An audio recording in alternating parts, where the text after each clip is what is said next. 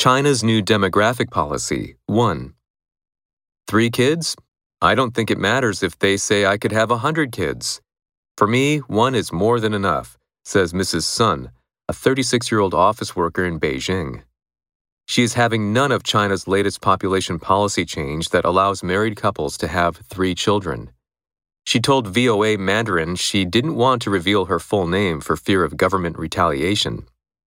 China's top leaders upped the allotment to three earlier this week.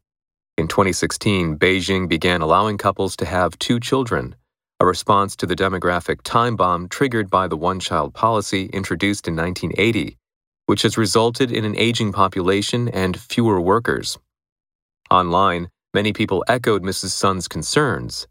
On Weibo, China's version of Twitter, the hashtag three child policy is here hashtag has attracted nearly 4.3 billion views since the announcement on Monday and generated a torrent of sarcastic comments. The takeaway is that the cost of living, the lack of quality childcare options, and the cultural expectation of providing children with all possible advantages while providing parents with a comfortable retirement have combined to keep many middle class Chinese couples from considering two children, let alone three. Have none of.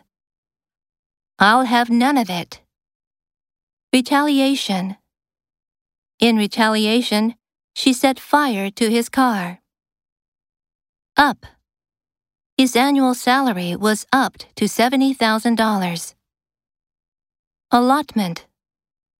Allotment of seats. Demographic. The two areas have similar demographic characteristics. Echo. Other critics echoed his opinion. Generate. Generate a heated debate on abortion. Torrent. The rain was coming down in torrents. Sarcastic. She made a sarcastic retort. Takeaway.